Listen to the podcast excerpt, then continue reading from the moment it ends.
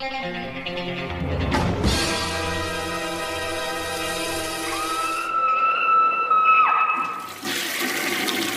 guys, what's up? Uh, it is week 300. Now I know no special celebration. I'll save that for 312. It'll be the six year anniversary. Haven't missed a show. So uh, let's hop into the reviews. The first up is from 88 Films, and this is Magnificent Warriors. And this is what from the 80s, I believe. Um, I always do this. 1987. It felt very 80s. And this stars Michelle Yeoh, who you know I know of. Uh, she's like a badass mixed martial artist. I think I've seen one of the Yes, Madam movies where she's paired up with Cynthia Rothrock, and that's an amazingly fun movie. One I had not seen. Um, but uh, yeah, so I popped this in, and it's definitely like your adventure style film. You know, they compare it to Indiana Jones, which it very much is. She even has a bullwhip. So right in the very beginning of the movie, um, they there's like a drug, uh, kind of like a, a, gun deal going on, and her and some other like kind of seedy, sleazy rat like uh, gun smuggler are about to make a deal with this small village, and there's a huge double cross. And right within the first five minutes, you realize that anybody can die which is one thing that I kind of miss about a lot of like adventure and action movies is that there was kind of like a legitimate like fear or you know kind of danger. And although they were almost family oriented maybe pg-13 caliber think indiana jones or or any other action films people could die. There was stakes. It was not everything was going to be okay. You know it wasn't so telegraphed when it wasn't going to be okay either. There were shocks and everything. So basically what happens is michelle yeoh she uh she's double crossed and she does amazing ass whooping martial arts with the whip. And there's a lot of great wire work. People are flying all over the place. It's just a really amazing fun scene. Uh, there's a lot of like in this one. There's a lot of like jumping to buildings and shit like that. It's just like I mean like really amazing stunts to be honest. So her mission basically she ends up getting on this mission to rescue this prince who runs a small town um, where basically there's a japanese during world war ii so there's japanese people all over china and they're basically uh, and asia taking over certain small little places. And essentially it's like a ragtag group of people that end up forming this like ragtag family and they understand each other and they have to stand up to the imperial forces and everything like that. And a lot of people do the right thing and it's just a lot of you know entertaining battles battles. It ends a big siege at the very end of the movie. I really would recommend checking it out. I was very impressed with it. I was very impressed with the martial arts, the stunt work, the the um, the squibs, all that kind of stuff was really fun. Lots of good villains, lots of good bad guys, lots of great characters, lots of very memorable moments,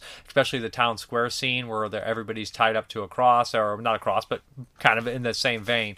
Uh, it looked great. It sounded great. Uh, yeah, this one does not wear out its welcome. It's got a good runtime too. A lot of times you'll pop in like an adventure movie and it'll be like two and a half, three hours long long. This one goes by at like a breakneck speed. It's always action, um, and like they have like a good round group of characters that are all very entertaining and have their own moments to shine.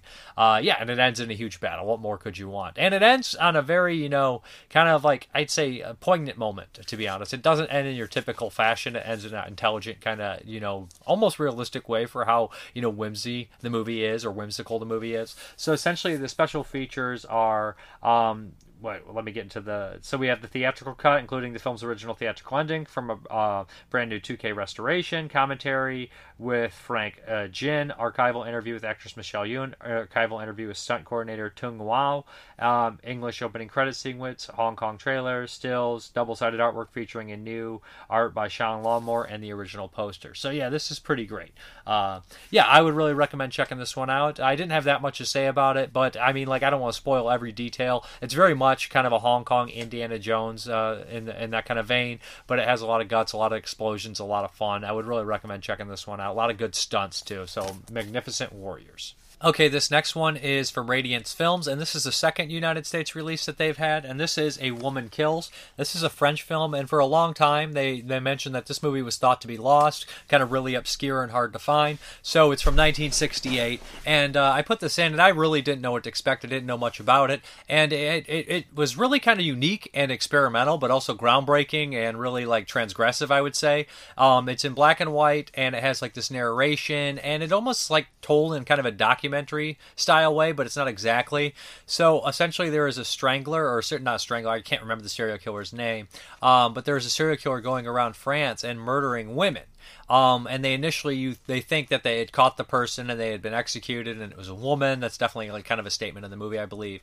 Um, and it's really kind of really awesome how this whole thing kind of unfolds. But it was a woman who was doing the murders, and she's been dead, but the murders continue to happen. And we kind of have like this uh, female police detective on the case, and she starts to figure out who the killer is. And there's a great reveal, and there's a lot of psych like psychosis and psychological stuff going on in here.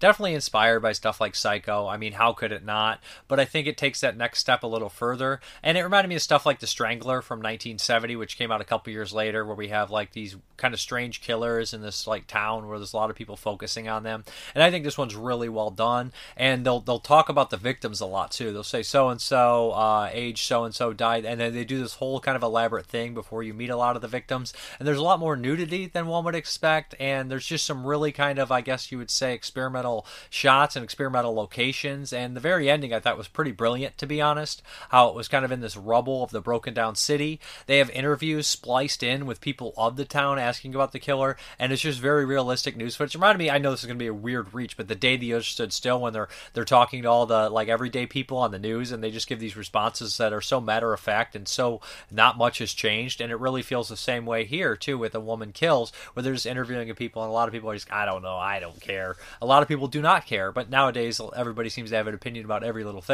coming from a reviewer on YouTube. Hey, there we go. But uh, yeah, I thought this one was pretty impressive and pretty unique, and, and really downbeat and just kind of gritty, and it had a lot of sense of realism to it that was really kind of unique. And uh, yeah, it was also interesting to look at the psychology of the characters. There's a bunch of features on here as well.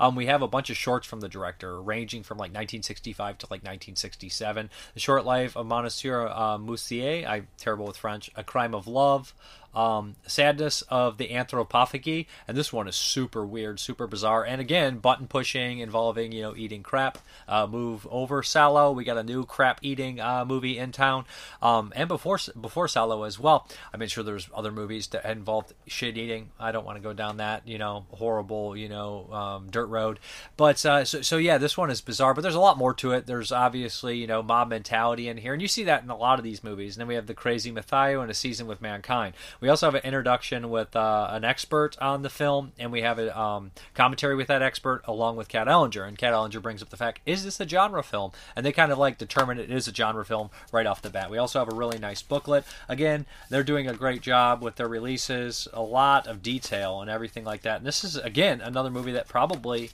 wouldn't get this kind of treatment normally, and it, it's one that deserves it. I mean, it's a really good film, and it's very interesting, and it, it, fits in that weird time in 1968. I mean, same year as Night of Living Dead, Rosemary's Baby. Um, what was the uh, geez, Onibaba 68, or is that earlier? Or am I thinking Kuroneko? I mix up some of those ones. Um, it's one of the Japanese classics. Um, I know Goke is 1968, Body Snatcher from Hell, I believe. So I mean, it's got a very strange year, um, and it fits in a, a, way ahead of its time, I think, in, in terms of you know just the grittiness and realism. It fits right there with Night of Living Dead. I mean, not in terms of like you know groundbreaking because it was kind of a lost film but maybe if it was and got the attention it deserved or got released properly or finished properly it might it might have had a bigger impact you know because the french are the ones that gave night of living dead the love in the first place that made the americans rethink maybe we got something special here and that kind of helped. But yeah a woman kills uh good release um it says eight on the side, but it is the second one released in the States. Okay, so I got my Vinegar Syndrome package, and normally I never have time to watch them, but I was so excited. I started, uh, you know, the one from January, the big,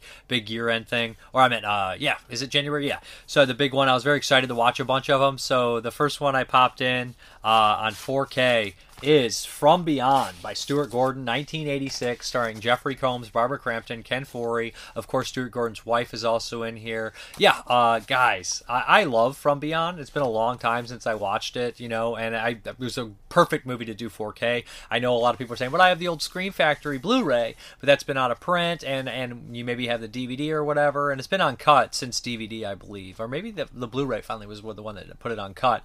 But uh, anyway, Stuart Gordon, obviously, infamous horror director, did a lot of uh, H.P. Lovecraft. Kind of put H.P. Lovecraft on the map as terms of as, as terms of 80s horror films. I mean, obviously Lovecraft adaptations have been happening for years, and he's a very prolific, very important horror writer, one of the most important horror writers of all time. But uh, in 1985, you know, Stuart Gordon directed Reanimator, and that kind of changed the things, and it also put a trajectory for Stuart Gordon to make tons of Lovecraft adaptations. This was the second one that he did um, with From Beyond, and this is uh, based off. I, I think isn't the original story From Beyond. It's a very short story, and this movie basically the first five pages. Uh, I mean, the first like five minutes of the movie are the, the you know the story.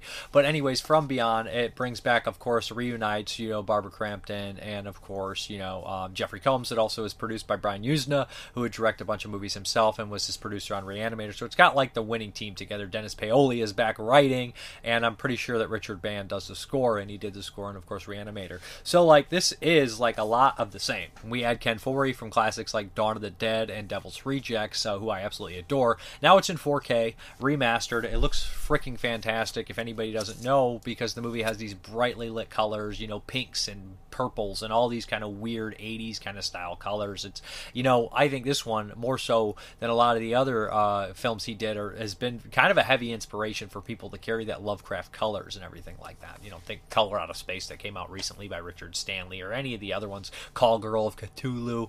But uh, so so basically, if anybody doesn't know the uh, story of From Beyond, is just uh, some scientists creating this resonator that when you turn it on, there's like a different dimension or something like that where the creatures in that dimension can finally see you and you can see them. Of course, they're freaking dangerous and they cause you know body horror and body transformations and everything like this. And there's this Doctor Pretorius who is basically you know Jeffrey Combs, you know head honcho doctor that he's working for, and Pretorius becomes engulfed in this and, and kind of starts to morph and taken away.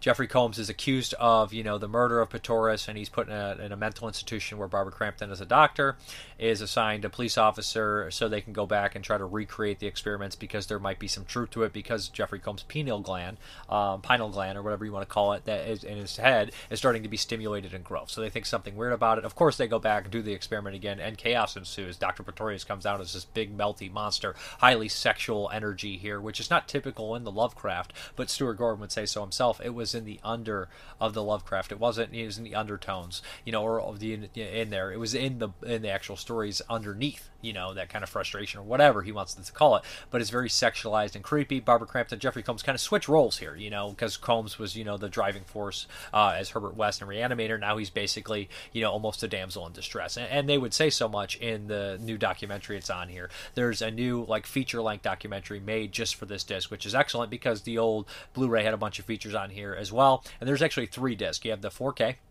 with the movie and some commentaries. And then you have the Blu-ray, what has all that on there, and then some more additions of special features. And it has this hour and 36 minute making of, which I love seeing. What has interviews with everybody, basically except Stuart Gordon because he's passed. And um, who else has passed uh, since then? Uh, Carl Buechler, who is a special effects artist. You know, he directed some of his own films, including Friday the 13th Part 7 and Ghoulies 3, and or Ghoulies Go to College, if you will. So, I mean, basically, has everybody involved with it, including Mark Shostrom, all these special effects guys, Kurtzman, and they all talk about it. And then we have Ken Foree, Jeffrey Combs, Barbara Crampton, Brian Yuzna, uh, Richard Band. So everybody, so tons and tons of people on here to talk about this movie, and it, it's quite basically, you know. Um, extensive, and I love seeing that. Especially, you know, I love guys like Combs and, and Bart Crampton and Ken Foree and all these people like that to talk about it. But anyways, this is kind of the royal treatment for From Beyond, and it's it's well deserved. I mean, it's a really good film. It, it's one of Stuart Gordon's best, if not his top two.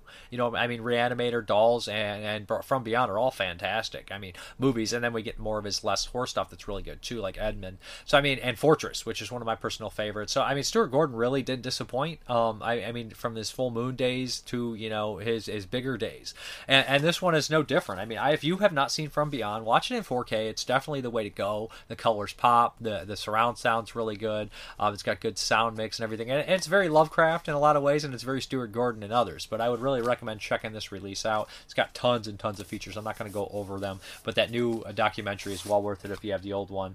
But dude, there is so much stuff on here. It is insane. It is insane. All these interviews and everything. Great movie. Great release. Vinegar Syndrome 4K. A perfect 4K. Top grade.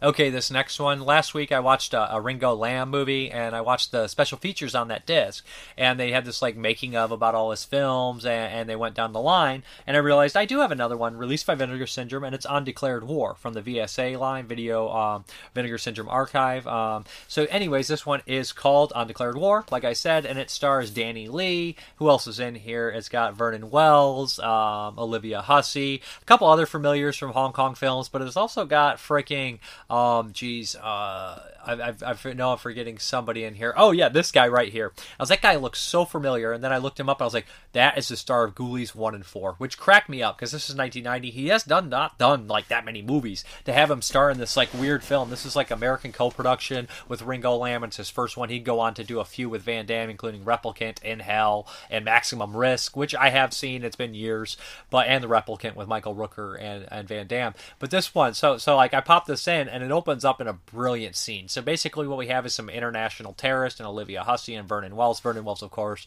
you know Mad Max fame, and of course Commando let off some steam Bennett. Um, so so of course you know he's chewing the scenery in here. He's a master of disguise, and he's basically I don't remember what his end goal was, but he's in Hong Kong and he's trying to assassinate some some diplomats and whatnot. In the very beginning, um, you know this uh, CIA agent um, and the guy from Ghoulies, I don't remember his actor name. I'm sorry. Uh, basically he uh, he's at this like uh, baptism and they open fire and a bunch of chaos happens and some people that are really close to him die. So this puts him out on a vendetta against Vernon Wells and everything, and he's going after him. And he joins forces with Danny Lee and his partner, who's the Hong Kong cops. Danny Lee from all sorts of stuff like right, um, The Killer, Untold Story, classic actor, director, uh, Mighty Peking Man, been been working in Hong Kong for years and whatnot. Um, so basically, they team up and they got to take on these international terrorists. The one thing this movie opens up with a bang, it ends with a bang. There is some downtime in the middle, I will admit, where it was a lot of like political talk and everything like that. But um, here and there, they keep you a little bit more excited. There's some humor. The action's pretty solid, and people die that you don't really expect in brutal fashion. I mean, it gets ridiculous. Some of the action is batshit insane. People completely blowing up, and it's a lot of fun. The bad guys are pretty much well established. You see them throughout the movie movies. They keep them as like kind of running goons so you know who they are. So when they get picked off, it's pretty fun. Olivia Hussey's solid in it. She's not perfect in it, but you know she doesn't get as much to do as I'd like her. I mean, she's great in stuff like Psycho 4 and you know, geez, um, It, um, the miniseries. So she's a pretty solid actress. She just doesn't get as much to do in here as I would like her to do. You know, I think she's even in the Sentinel if I'm not mistaken. But on Undeclared War was a was a really fun watch. Of course, there's a reporter aspect to the whole thing too that complicates everything. But there's a it's a little too talky but it still delivers on the action goods. Uh, as far as the special features are concerned, we have brand new audio commentary with film historian uh, on Arthur Samm Deighan, which you love. Business of Revolution uh, interview with Vernon Wells, classic character actor. Undeclared Score, brand new interview with composer uh, Noel Quinlan, and 12 page booklet by Arthur John Charles. So, yeah, anyways, if you're a Ringo Lam fan or you like Hong Kong action, you could do a lot worse. This is a lot of fun. It's good stuff. And uh, Vernon Wells is chewing the scenery. There's a great boat chase scene at the end. So, yeah, check it out. I think you. I don't think you'll be disappointed disappointed if you know what you're getting into. Boy, oh boy. From 1988, I saw the trailer for this one. I had heard of it, never got to see it, but when uh, Vinegar Syndrome said they're putting out and I saw the trailer, I was like, oh boy, oh boy, this fucking thing. And the Infernal Rapist, Infernal Rapist from Mexico.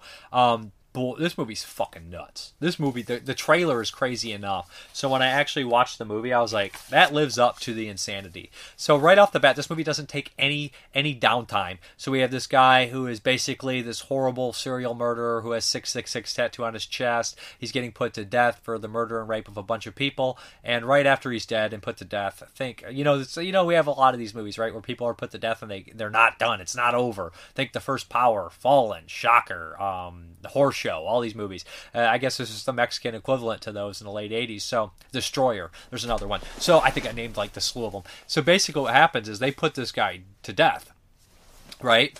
And, um, now, and basically, after he's dead, Satan or the female, uh, basically Satan comes over and she's like this demon and she's like scantily clad and she's like, listen, if you agree to be my slave, I will give you unlimited power, unlimited money, unlimited drugs, and all you have to do is rape every man and woman you come in contact with and leave the mark of the beast 666. So he's like, Yes, yes. He immediately gets out, and within like 12 hours, the body's missing, the cops are confused, he's raping someone. And basically, I love how he basically seduces everyone with drugs. Is if you want to try some heroin, and he's just like a suave guy. To me, he looks like the Million Dollar Man, the Mexican version of the Million Dollar Man, uh, Ted DiBiase, if anybody watched wrestling in the 80s and 90s. And he basically goes through and he like gets these people hooked on drugs, rapes them, and then carves 666 in there. And he keeps going back to this like this massage parlor, massage parlor, and like picking all them off. Like, and he's really like charming and he has all this money, so everybody's super impressed with him.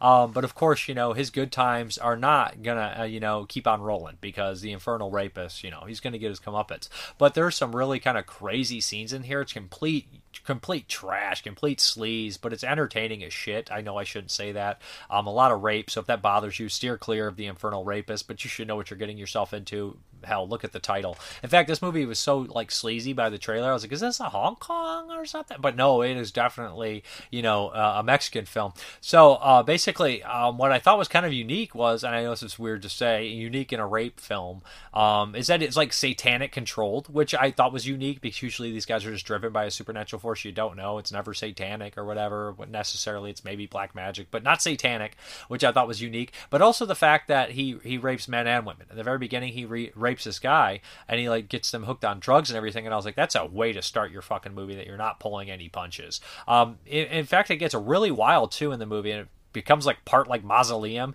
where he's like using laser beams to lift cops up and throw them on spikes this movie's a blast in, in the weirdest most despicable disgusting way um, on the special features i loved the um, who is it i believe it is audio essay by author and critic alexandra heller nicholas uh, Nicholas, and she basically talks about you know it's okay to like trashy films and exploitation films, and goes in a little bit more in depth all about that. There's also interviews with the actors and actresses from the movie on here.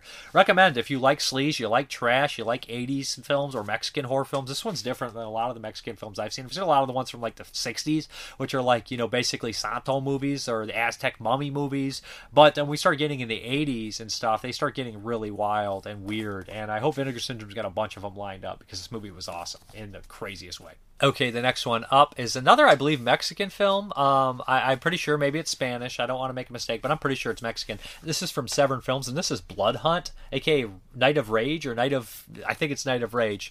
So yeah, right on the back they say the Peckinpah fl- influence is evident. It's like a hyperbolic version of the most dangerous game with generous doses of 70s American rule terror films, and that is a great description of this movie. Knowing me, I'm a huge Peckinpah fan. This is 1986. Uh, this is pure like exploitation, but it's it's really entertaining. So basically, we have this small rural village, and this doctor moves in. You're like, hey, that sounds like Straw Dogs, you know, intelligent person from the big city moving in this rural place, and he's going to be a fish out of water. He's not really going to mingle with the town. Also reminds me of stuff like um, Calvaire, right? Where we have that idea of somebody moving into a small town. But then, kind of like right away, he kind of moves in here, and these like bullies like throw a dead rat in his car, and everybody's like these big game hunters, and they're vicious. The dead rat in the car reminded me of the Lamberto Bava's Blast Fighter, right? Where we have the dead deer. That part's horrible in Blast Fighter. You know, for that kind of a cheesy movie that scene really shouldn't be in there with a deer but essentially we have like a dead rat and we kind of like realize a small town is really kind of chauvinistic and just kind of villainous and really shady. And he meets a couple decent people, including this young girl that he sticks up for.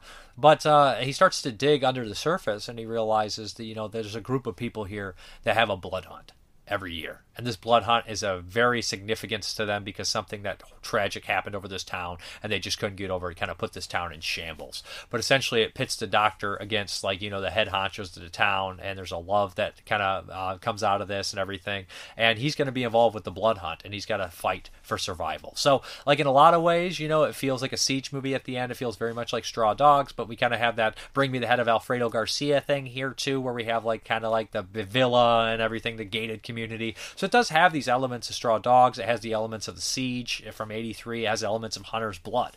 Like it has all these kind of fun, like crazy elements. Hunter's Blood is the same year, '86, so it kind of has those deed kind of feelings like that. So I mean, it's very much like that.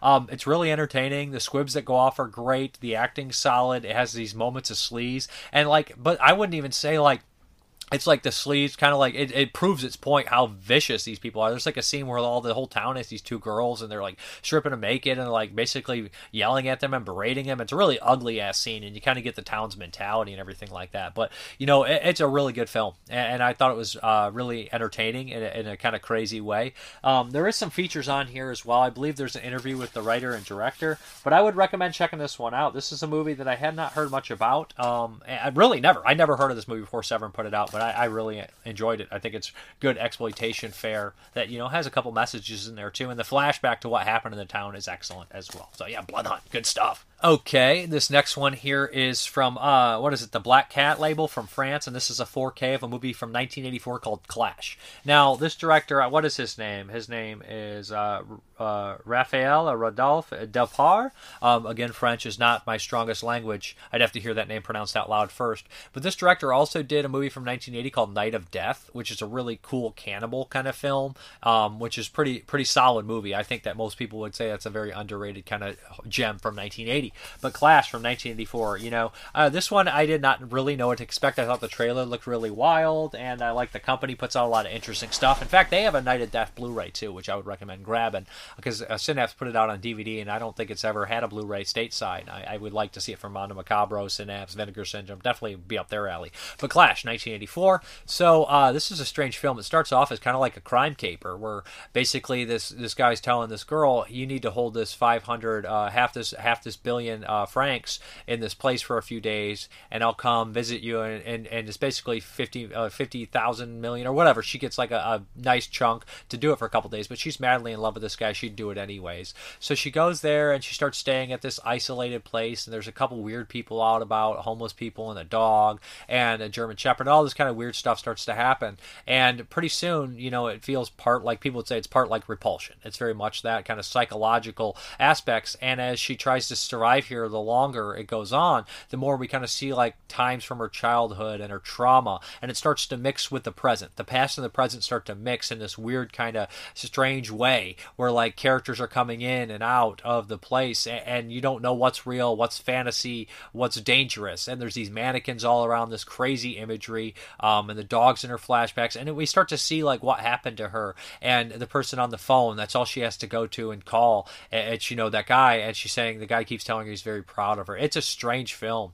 It's bizarre, and as it goes on, it gets gorier and bloodier and weirder. And we have this element of like this demon. I would say almost a demon, a trauma of the demon to get over it and basically embrace your trauma. I would say is the metaphor at the end. But um, it, it has a couple twists down here. Visually, it's it's really a good film. Um, it's well acted. It's pretty dark. And the first half an hour, you're like, what's going on? And then like an hour into the movie, an hour and like five minutes, it starts to pick up the pace, and you're like, this is definitely full blast horror. I mean, it always has a supernatural spin to it, but after that point, it becomes more like crazy and violent and just insane. And I thought it was really good. And by the end of it, I thought it was good. I thought it looked good and sounded good. It does not have HDR for the 4K, but it looks pretty solid. I would uh, recommend checking it out if you can find it uh, for a decent price. I don't know what it goes for. I got it when it came out, and I was not disappointed. Clash, 1984. And to be honest, as far as the 80s horror films are concerned, 84 is not the strongest 1980s year. So Clash, you know, could probably make somebody's top 10. I would recommend checking it out. It's good. It's unique. It's different. It's very French, but it's uh, artistic as well and has good special effects. Night of the De- Night of Death, I think, is a little better than Clash, but I think this one's worth looking into for sure. I liked it. Weird stuff. Okay, these next three are going to be rather brief with them.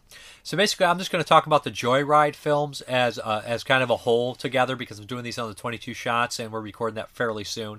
But uh, Joyride One was made in 2001. It's an early film and it's made by like a director who has like I, I feel like he has a lot of clout and this movie's like really well done. It stars you know uh, Paul Walker, R.I.P. Um, Steve Zahn, and there's a pair of brothers that are going cross country. Um, Paul Walker's going to pick up his girlfriend.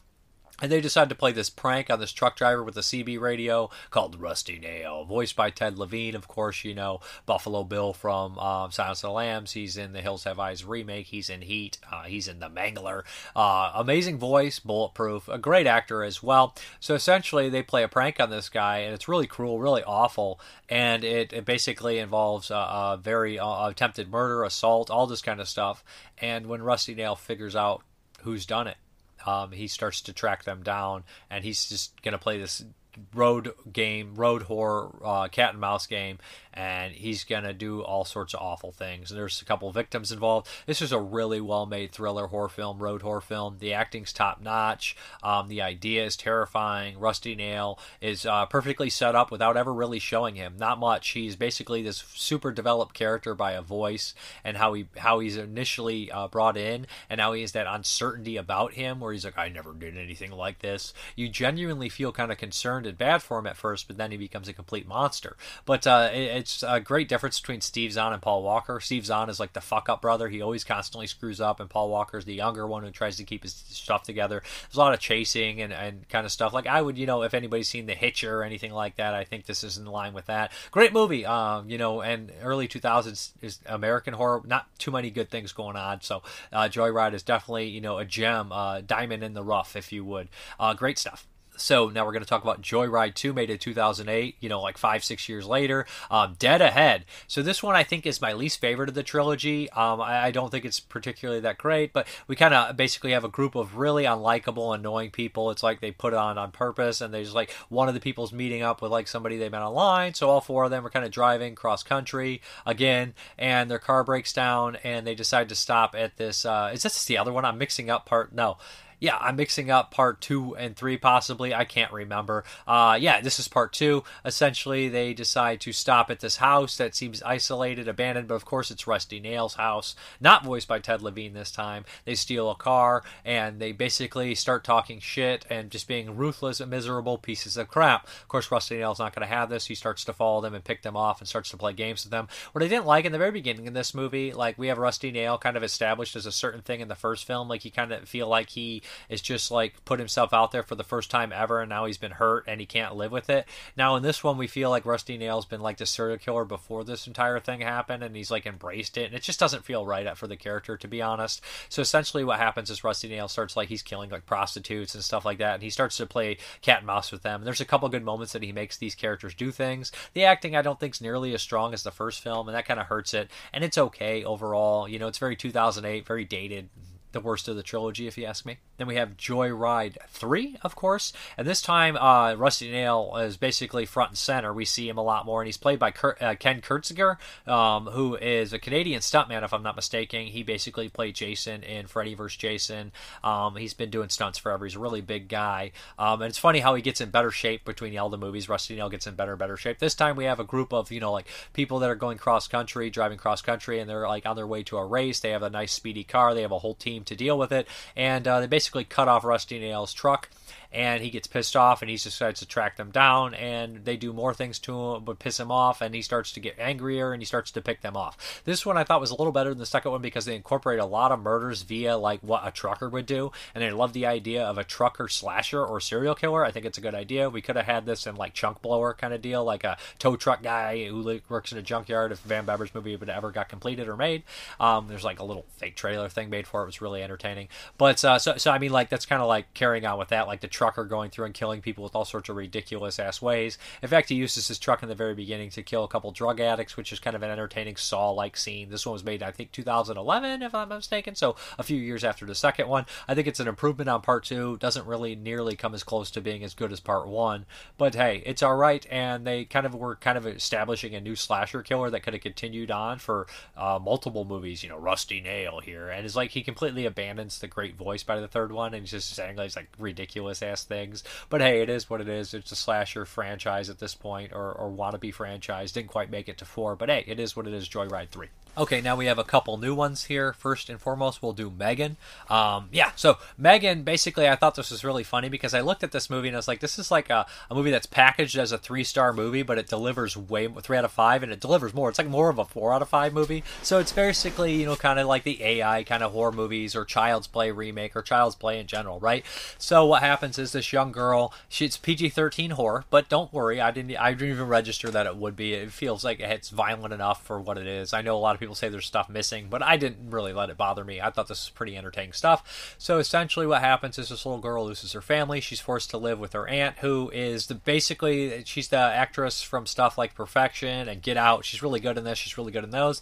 And basically, her aunt works with AI. She creates these elaborate toys and everything like that. And she's working on this Megan kind of thing, which is like this super elaborate AI. You know, basically kind of step in parent for kids. So she pairs her daughter, her, her niece up with with this Megan because you know her her niece is really broken and everything like that, and she can't be there. She's not good with kids. She's a workaholic, and essentially this Megan takes a, a very strong liking to this niece, and they became bonded. And a lot of people are saying, you know, it's it's the allegory for cell phones, and that makes sense. Yeah, you get stuck on the phones and whatnot, screen time limited, and essentially Megan does not like being separated from her niece, and when everybody tries to do it, Megan lashes out. She also lashes out against everything else when she realizes that you know maybe more people are against her. This is very entertaining. The Megan uh, robot looks great. You know they kind of definitely used a, a real actress and then put CGI over the eyes. Very effective. Works really well. There's a really good dark humor in here with Megan dancing, with Megan having these great one-liners and everything like that.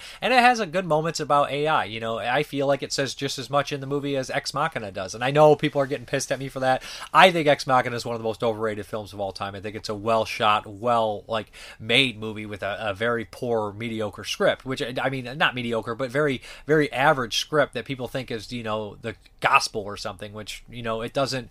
I, I feel like movies have said more about AI better like hell even the child's play remake and this say exactly the same thing or a little bit better you know or terminator of course and matrix you know ai has been studied or Chappie or you know whatever. It, has been done, and it's been done a little bit better than Ex Machina. But people think Ex Machina is this brilliant masterpiece because it's well shot. Sorry, I mean, and they think the story's the brilliant part, but it's not. It's it's the way it's made. But I'm not trying to hate on. I like the directors of the film Men and everything like that. And I should go on this tirade about AI oriented horror films, you know, because there's a bunch of them. You know, I mean, even if we get like more kind of like into the B world exploitation stuff, we have like Evolver. Remember Evolver, or you know, Death Machine, all sorts of stuff like that. Where you know we have the AI kind of story here. Even if you want to talk Terminator, RoboCop, it's just a very interesting subgenre in you know genre film. And Megan is a nice little part of that, and I think it's entertaining. I enjoy it. You know, Short Circuit's another one that's not necessarily horror, but I think it's good, and I think it's a nice little touch on the AI and more updated version of you know a lot of things that we've seen before, but just done well. You know good stuff, Megan. Okay, and the next one, you know, I made that joke about that movie being like packaged as a three star movie, but being a four star product. And this one's packaged as like a five star product, but it's more of like a three and a half. And I, I don't mean to be rude. This is Brandon Cronenberg's Infinity Pool. So, you know, I really liked um, Possessor. I thought it was pretty great. I love Cronenberg's father's films. You know, David Cronenberg, he's one of my favorite directors with stuff like Rabid, The Fly, The Brood. Great stuff. Um, Crash. So I, I was very excited to see, you know, Brandon Cronenberg's Infinity Pool as a follow up to Possessor Possessor. I still need to watch Antiviral. So basically, um, anyways, this stars uh, Skarsgård and Mia Goth, who are both really hot right now. Alexander Skarsgård, you know, the Skarsgårds are great. You know, Bill and Alexander and their dad, their dad Stellan. You know, Stellan Skarsgård. None of them do a bad job. They always are, are, turn out great performances. They always, you know, do amazing jobs, and they always take interesting work. Mia Goth has been doing a great job for the last few years with stuff like for you know she's in the Suspiria remake. She's in freaking uh, Pearl and X. So I was very excited to see these two in a movie together. I was like, very cool. So Infinity Pool. You know, I really didn't know necessarily what it was about, but first and foremost, I would say that I don't think this story needs to be this long. I think it's a little long in the tooth, and I feel like that's a problem with a lot of new horror films. While we have Megan, which isn't that long or doesn't feel that long, Infinity Pool feels every bit of its runtime. Now, I will say it's well shot, it's well acted, the story is is good, it's interesting. But I would say, and I would even say that the editing and the camera choices are completely unique to make the film, you know, stand out and be a little unnerving or a little different. Like there's points when they zoom in on Skarsgård's eyes during a scene and they're going back and forth in his eyes. Like that is a strange editing choice and, and cinematography choice that's interesting. And there's a lot of times where they do let the movie breathe. And I think that some of that, like establishing shots or just filming the locations, work well. I do. And I think this is a good movie. Don't get me wrong. It's not a bad movie. It's not a poor film at all. But uh, so we have um, basically Skarsgård, who's basically at this resort with a lot of other rich people, and him and his wife. You know, basically we learn that his wife basically is you know the moneymaker. He's a writer, and he hasn't wrote a book in a very long time. He meets Mia Goth and her kind of husband, and they start to talk, and they kind of hit it off. And Mia Goth, you know, starts to kind of bring him in the fold of these rich people.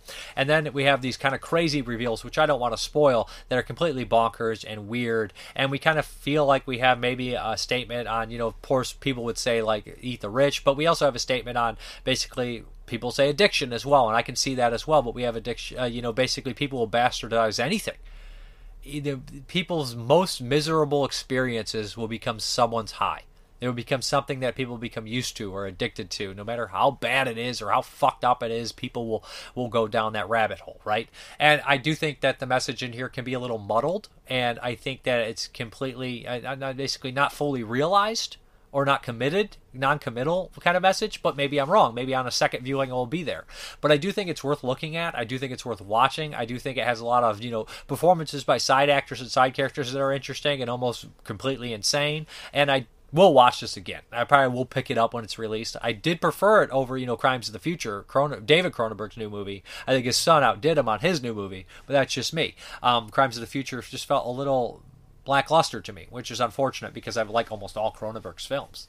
Um, I don't think I dislike any of them, um, although I have my favorites. Um, this one I, I, think is pretty good. I, I, think it's a little disappointing because I guess I hyped myself up thinking it was going to be a 5 out of 5, and it's not quite there. Still good stuff. We'll rewatch before the end of the year. I'm glad I saw it in theaters, although it was a long it was a late show time and it was a long run time and it was getting i was getting a little sleepy sleepy dave did enter the frame and he, he didn't win 100% so maybe there's like 35 seconds here i'm like whoa dazing out just didn't just put my ass to sleep a little bit, I must say. So, hey, that's on me. That's on me. I'm old man. I'm old man. Okay, next up is the Patreon pick from Nick Mua, and he picked the 1973, I believe, uh, Amicus picture and The Screaming Starts. And look at the cast here up top. Uh, we got Peter Cushing, Herbert Lom, Patrick Magee. There's also Ian Ogilvy and Stephanie uh, Beacham, who I'm not familiar with the last two as much, but of course I love Peter Cushing, Herbert Lom, and Patrick Magee. So yeah, anyways, I love Amicus as well. And this is one I had not seen. It's also directed by Roy Ward Baker, who I absolutely adore. Roy Ward Baker did stuff like Vault of Horror, The Vampire Lovers, The Seventh, uh, The Curse of the Seven Golden Vampires uh, for Hammer. So I mean, uh, Roy Ward Baker is, is one of my favorite British horror directors, and this one stars a few of my favorite uh, people that pop up in these movies. Herbert Lom is absolutely one of my all-time favorite actors, and who the fuck doesn't like Peter Cushing and Patrick Magee? Everybody loves them. So this movie opens up with this great like kind of narration of this woman coming to like this old house, and it's very gothic, and she's in the stagecoach, and you see the like the pond that you see in every other like other British kind of countryside movie, and she's like, I didn't know that my nights would be filled with fear, and I'm like, oh, this is awesome already. It's got this like great location, this gothic atmosphere, very very England, very very 70s. I'm loving it. So basically, she's basically marrying this guy and moving into this house, and of course, there's an ancient curse, very gothic there too, that's been put on this family, and nobody wants to talk about it. Nobody wants to bring it up, and in fact, every time it is brought up or somebody tries to dig deeper, people are killed, and they're killed strangely by a hand that not everyone can see. The hand is very invisible to most people but it is not invisible to the victims. Basically, yes, this is a killer hand movie, a crawling appendage film, if you will, in the vein of like the crawling hand or the hand or idle hands. Um, which the the first two I've not ever actually watched the hand or the crawling arm. I'm sorry, the severed arm, the severed arm,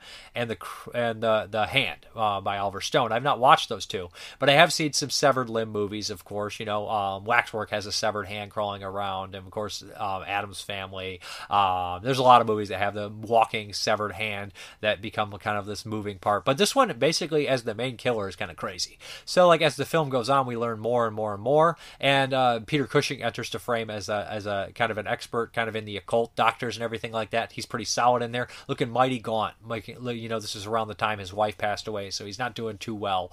Um, I think the same year, around the same time as Horror Express, which you know he basically had to be helped a lot by Christopher Lee in here. And uh, Patrick Magee is a doctor as well. If you guys don't know Patrick Patrick Magee. He's in stuff like the the Mask of the Red Death, uh, and he's also in you know uh, Tales from the Crypt, which is an excellent film, and of course The Clockwork Orange, more wine. Um, so yeah, he's he's good in this too. But the guy who steals the show is Herbert Lom. Herbert Lom, anytime he's in a film, he steals the show. He's my favorite actor from 1970. He was in three of my top 10 films from 1970 when we did it Count Dracula, uh, Dorian Gray, uh, the Secret Life of the Secret of Dorian Gray, Count Dracula, and of course, what was the third one he was in that made my top ten? Oh, Mark of the Devil. I mean, so Herbert Lom is such so good in this, and he is basically the ancestor that we learn that cursed this family. What he did is what cursed this family, and it involves some real, real shady, disgusting shit. But he's tremendous in the flashbacks and everything like that. So this one's really solid. It's really fun. It's very kind of typical Amicus film.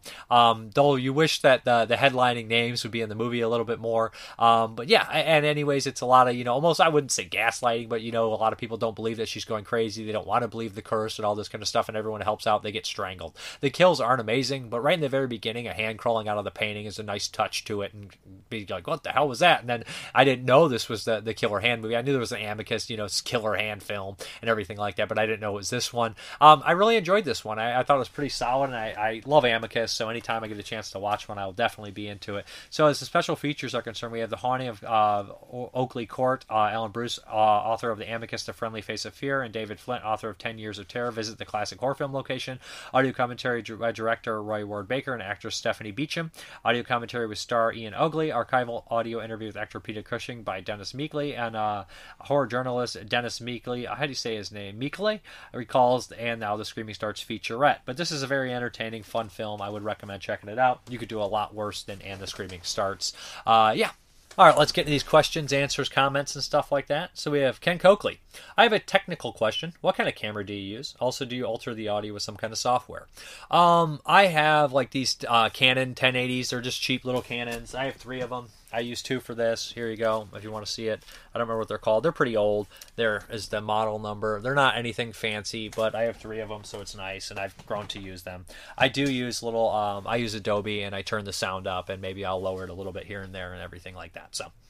Mike Obey, love when a film you really like ends with a great song. It just enhances your love and enthusiasm for the film that much more. He's talking about Restless Heart by John Parr at the end of The Running Man, which I reviewed last week. This is no game. I agree. He says Nobody Rides for Free by Ratt at the end of Point Break. Brave New Love by um, Alien at the end of The Blob, just to name a few. Love your content, Dave. Keep it cult. Thank you very much. I love that. Keep it cult. Um, there's a lot of those that end with these great song at the very end, and I love it. Um, so basically, uh, Ten Room Bizarro, did you resubscribe to the Vinegar Syndrome this year? And I said, I did. And he says, Me too, man. Me too. Been doing it for years, and it's amazing getting movies I know nothing about just to have them become new favorites. I always thought a subscription was the only way to go with Vinegar. It's like they are designed for that type of experience, not for picking and choosing which will make you lose out on so many mysterious experiences. Agreed. Check out Ten Room Bizarro's YouTube channel. He reviews a lot of stuff. So we have Optimus Swag. Hell yeah. Glad to see some love for Candyland. It was a nice surprise to start this year. Gory and brutal with a mean streak. I loved it. Uh, Burns, hi there. Is there something wrong with the children better than the children from uh, uh, Skankland? And I think you're talking about the 2008 movie, um, which was put out by like uh, Ghost House. Um, I don't think so. I think the children from 2008 is kind of an underrated little gem. I think that's a great movie, and I think it's more that one's more brutal and violent and more kind of like a Night of Living Dead style film, which is more my jam. Uh, Cinema's in the last American Virgin is a classic for all the reasons you mentioned. The director was very adamant on keeping it true to how it happened in real life in his life. And the harsh ending really puts a shine onto what the real life outcome of 80s sex comedy would be. I also got the Dennis collection, but have yet to check it out either film. Can't wait to do so. Great stuff, Dave. Thank you. The Dennis movies are pretty fun. Christopher Muller. Hey, I was like 23 for the year 2023. Love your work and reviews, Dave. Rock on. Uh, Kentucky Kentuckner, Whitman, Price, and Haddad. Running Man's last season's winners. No last season's losers. I love the running man. Nick Moore. Ah, Marshall Bell wasn't he just great Nightmare on Elm Street 2? Don't you wish you had a gym coach like him? Uh, licking his tongue. I always heart Swamp Thing 2 as a cheese fest, but I think I'll check it out soon. Somebody commented underneath that comment. I think it's funny. Uh, Del Grant loyalty. Yes, who didn't want to be molested by their gym teacher? Okay, so yeah, uh, Nick Moo's questions. As you reviewed several episodes across the season, do you think Creepshow the TV series does the film's justice? Also, Adrienne Barbeau has guest starred in multiple seasons. Did you spot her? I can't remember. I know she was in one of the first season. I remember her being in that. Um, I think it did some. Some episodes do it justice. Some don't. Some have the feel. Some don't. Some feel like Twilight Zone episodes. Some feel like uh, tail uh, other things. But for the most part, overall, I think that a handful of the episodes really did. I think some don't. But eh, for the overall, you know, the most most of the episodes are pretty solid, or seasons are solid as a whole. Though I enjoy seeing actors who were in classic horror movies earlier in their careers. Do you do cameos and remakes or newer films by definition? These cameos and bit parts are so small. Do you feel the same?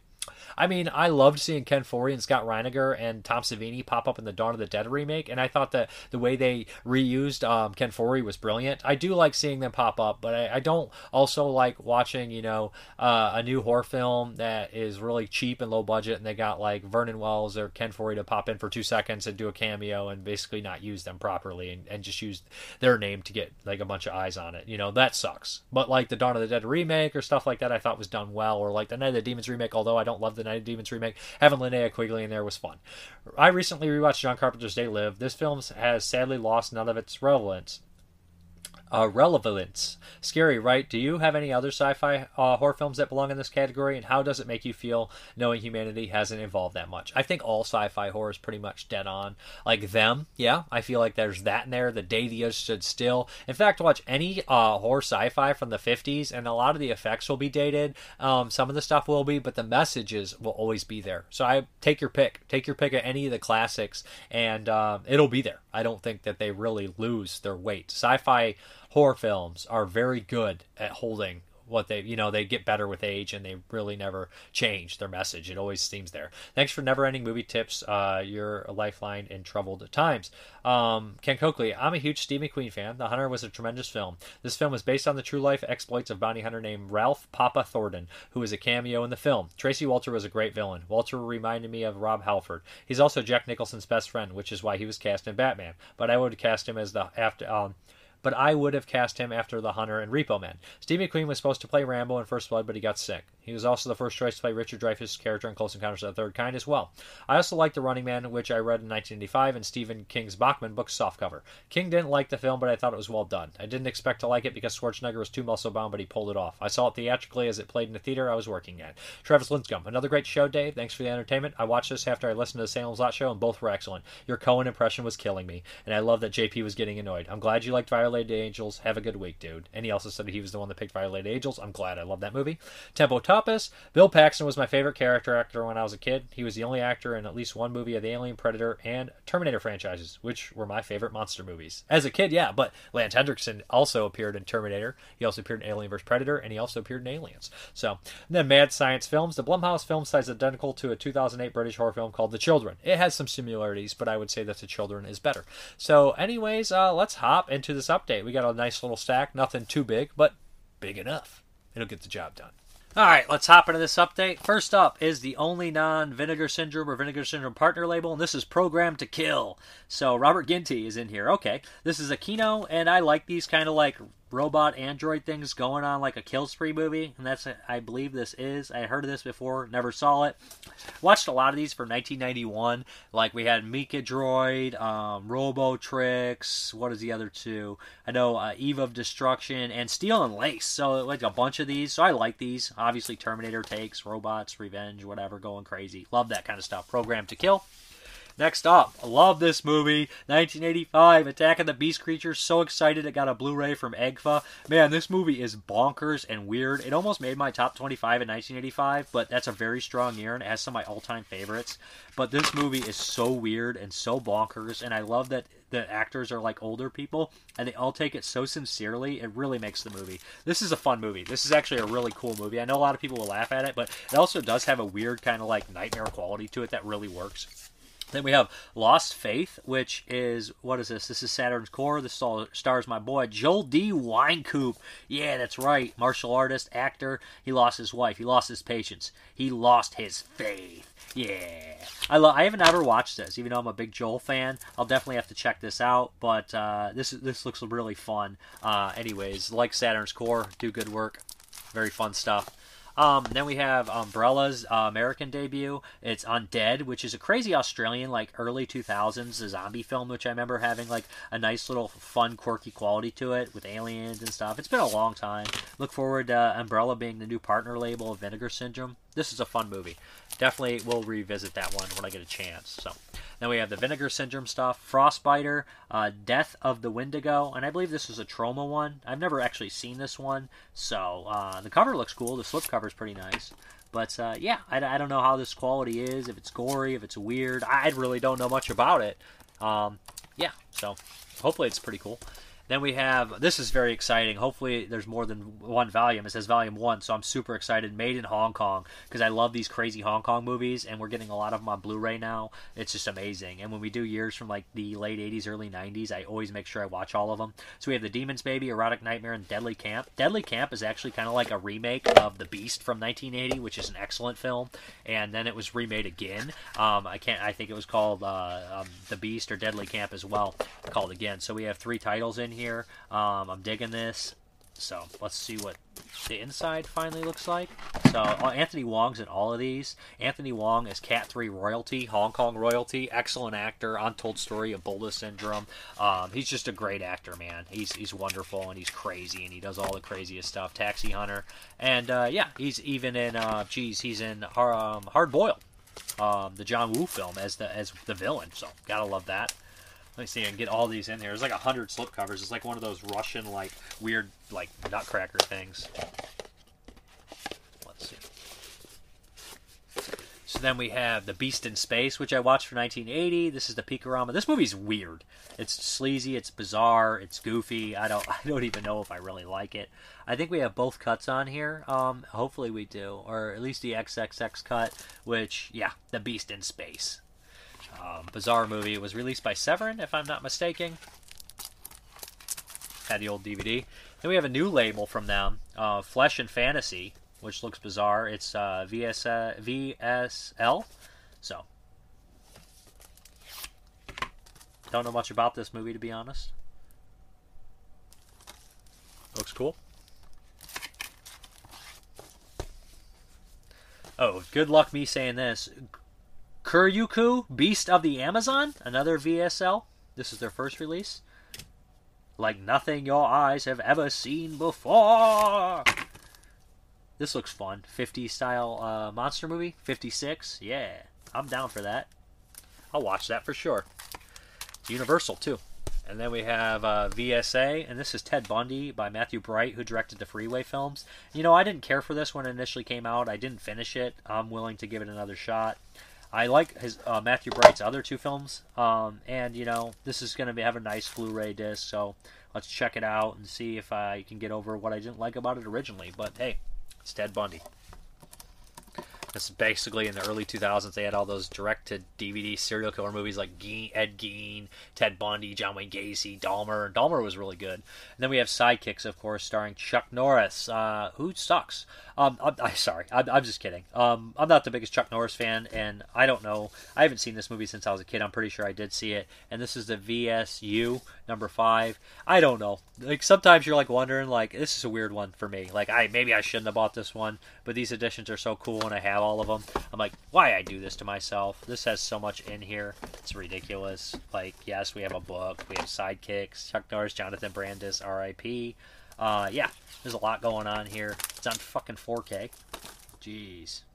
It's one of those things like like you buy it and then you're like, what am I doing? Why did I buy that? And then you're like, eh, it'll be fun and I, there'll be some cool features and it'll be the first time I get to see Chuck Norris in 4K. So yeah. Anyways, that is the update. Back to the video. All right, guys. Thank you very much for watching. As always, have a good one. Me.